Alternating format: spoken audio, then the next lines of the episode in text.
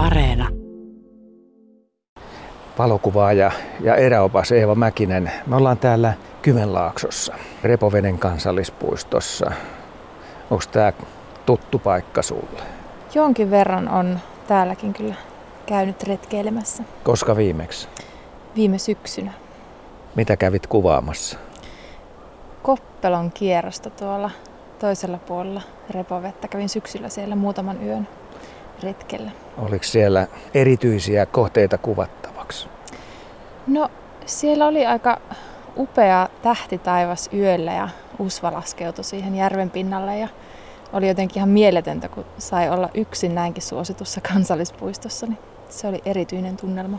Miten se aikana innostuit valokuvaamisesta? No mä oon Limingasta lähtöisin ja siellä on lintupiirit aika suuret ja sitten ää, Jari Pieltömäen kuvia, kun siinä lapsuuden katteli, niin mietti ja ehkä haaveilikin, että, että olisiko tuosta, olisiko jotenkin luonto semmoinen oma juttu tai tämmöinen valokuvaus. Ja silloin ei ikinä sitä tietenkään osannut kuvitellakaan, että olisi tässä pisteessä nyt, mutta tässä ollaan. Tuleeko sulla vuodessa paljon retkipäiviä? Oletko koskaan laskenut? No laskeskellut, joo, mutta nykyään kun asutaan tuolla pohjoisempana, niin, niin tulee tehtyä aika paljon myös ihan päiväretkiä ja, ja tuota, kyllä luonnossa tulee vietettyä hyvin paljon aikaa.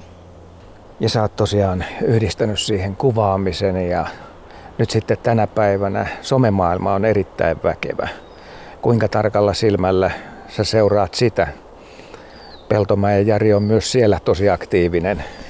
Kyllä on ja moni muukin on hyvin aktiivinen ja siellä on ihana seurata kyllä sitä koko tämmöisen luontokuvauksen semmoista tosi laajaa näkemystä ja se on tosi mielenkiintoista, mutta välillä sen joutuu itsekin sitten sulkemaan kokonaan pois, että pysyy sillä omalla raiteellaan ja muistaa niitä omia visioita sitten käydä tekemässä. Paljon on puhuttu siitä, että kun tänä päivänä jokainen kantaa kameraa ainakin kännykän muodossa mukana, jopa pitkillä vaelluksilla povitaskussa ja se on helppo sieltä ottaa. Siinä ollaan sitten myöskin harvinaisten kasvien äärellä ja monesti kuvia halutaan sillä tavalla, että se varsinainen kohde on siinä hyvin esillä ja muut sitten pitää eliminoida tai pistää matalaksi. Onko sä törmännyt tällaisiin sometuksiin, sometuskuviin? Täytyy sanoa, että en ole ihan hirveästi törmännyt ja on kuullut kyllä tätä puhetta. Retkillä aika vähän törmätään muihin ihmisiin, mutta tota, on kyllä kuullut tätä ja varmasti on, on hyvä siitä puhua, jotta se sitten sukupolvelta toiselle semmoinen oppi kantautuisi. Me molemmat tiedetään, että ylilyöntejä aina tapahtuu. On se asia mikä hyvänsä.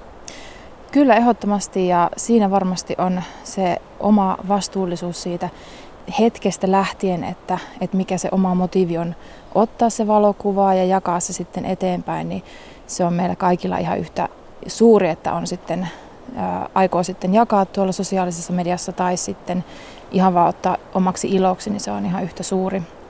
Ja siinä on tosi tärkeää muistaa se, että tiedostaa sen viestin kulun, että minkälaisen viestin haluaa jakaa sitten ihmisille, että se olisi semmoinen oikea-oppisesti otettu valokuva. Minkälaisen viestin sä haluat lähettää ihmisille? Kuvien kautta ja nyt Metsäradion kautta. No, että tutustuu siihen omaan ympäristöönsä.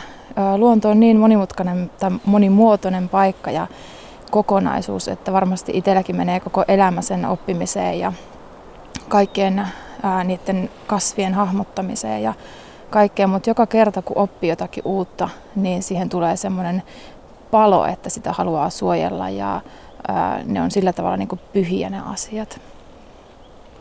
Mikä sulle on mieluisin kohde, kuvakohde? Sä oot lähtöisin sieltä Liminganlahdelta ja homma on käynnistynyt sieltä. Siellähän on valtavasti ainakin lintuja tarjolla lintukuvaajille.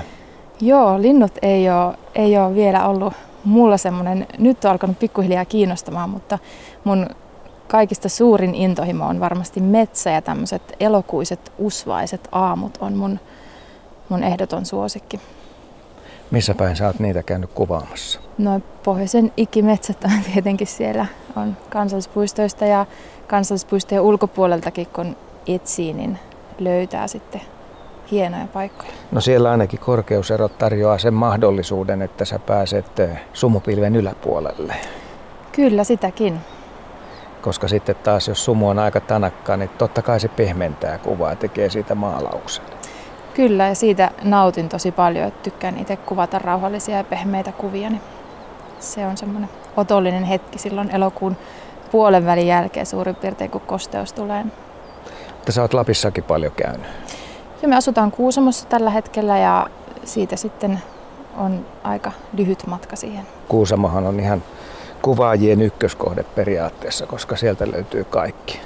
Siellä on Posion puolella tuntureita, toki siinä Rukallakin on tunturi, mm. mutta jos hakee sellaista paikkaa, missä ei näy mitään asumusta, niin pitää ehkä mennä Riisitunturin puolelle. No sitten siellä on isot joet, kosket ja erämaata ja vanhaa metsää. Siellähän on ihan kaikki. On. Siellä on todellakin kaikki, mutta eh, niin kuin sanoin, niin tämä koko jotenkin Suomen luonto, kun tämä on niin suuri paketti, että että itsekin tuntuu, että vasta nyt alkaa hahmottamaan ehkä sitä, että kuinka jättimäinen kokonaisuus se on ja haluaa tutkia lisää. Ja siihen myös kuuluu sitten se, että vähän pohjoisempanakin käy kattelemassa. Ja Kuusamokin on sellainen alue, että siellä saisi varmasti koko elämän kulutettua ja ei siltikään tuntisi kaikkia Kuusamon paikkoja, mutta kiva nähdä koko Suomea. Siellä on aika paljon muuten sellaisia kohteita, jotka on useaan kertaan kuvattu, mutta aina vaan löytyy se erilainen versio. Kyllä, ehdottomasti ja sitä itsekin yritän, yritän hakea ja vielä niitä semmoisia paikkoja ehkä löytää. Ja tuosta paikoista vielä siihen haluaisinkin sanoa, että, että kun merkkailee niitä paikkoja ja muuta, että aina miettii sen, että, että haluaako sitä paikkaa sitten jakaa. jakaa että tuota, on paljon semmoisia tunnettuja hienoja kohteita, joita varmasti on, on hyvä jakaa ja siellä on kunnossa kaikki polut ja muut, jonne voi sitten suurempikin massa ihmisiä mennä huoletta, mutta tuota, jotkut on sitten vähän semmoisia ehkä pienemmän porukan paikkoja. Teekö sä itse paljon tällaista rajausta? Kyllä sitä miettii aika paljon ja mä pyrin joskus aina miettimään, on semmoisia henkilöitä, joita katsoo ylöspäin aina milloin ketäkin tulee mieleen ja miettii sitten, että, että jakaisiko hän tämän paikan ja sillä tavalla pyrkii sitä omaa näkemystä sitten, tai johdattelemaan sitä omaa näkemystä siihen, niin kuin, että mikä, missä se raja menee.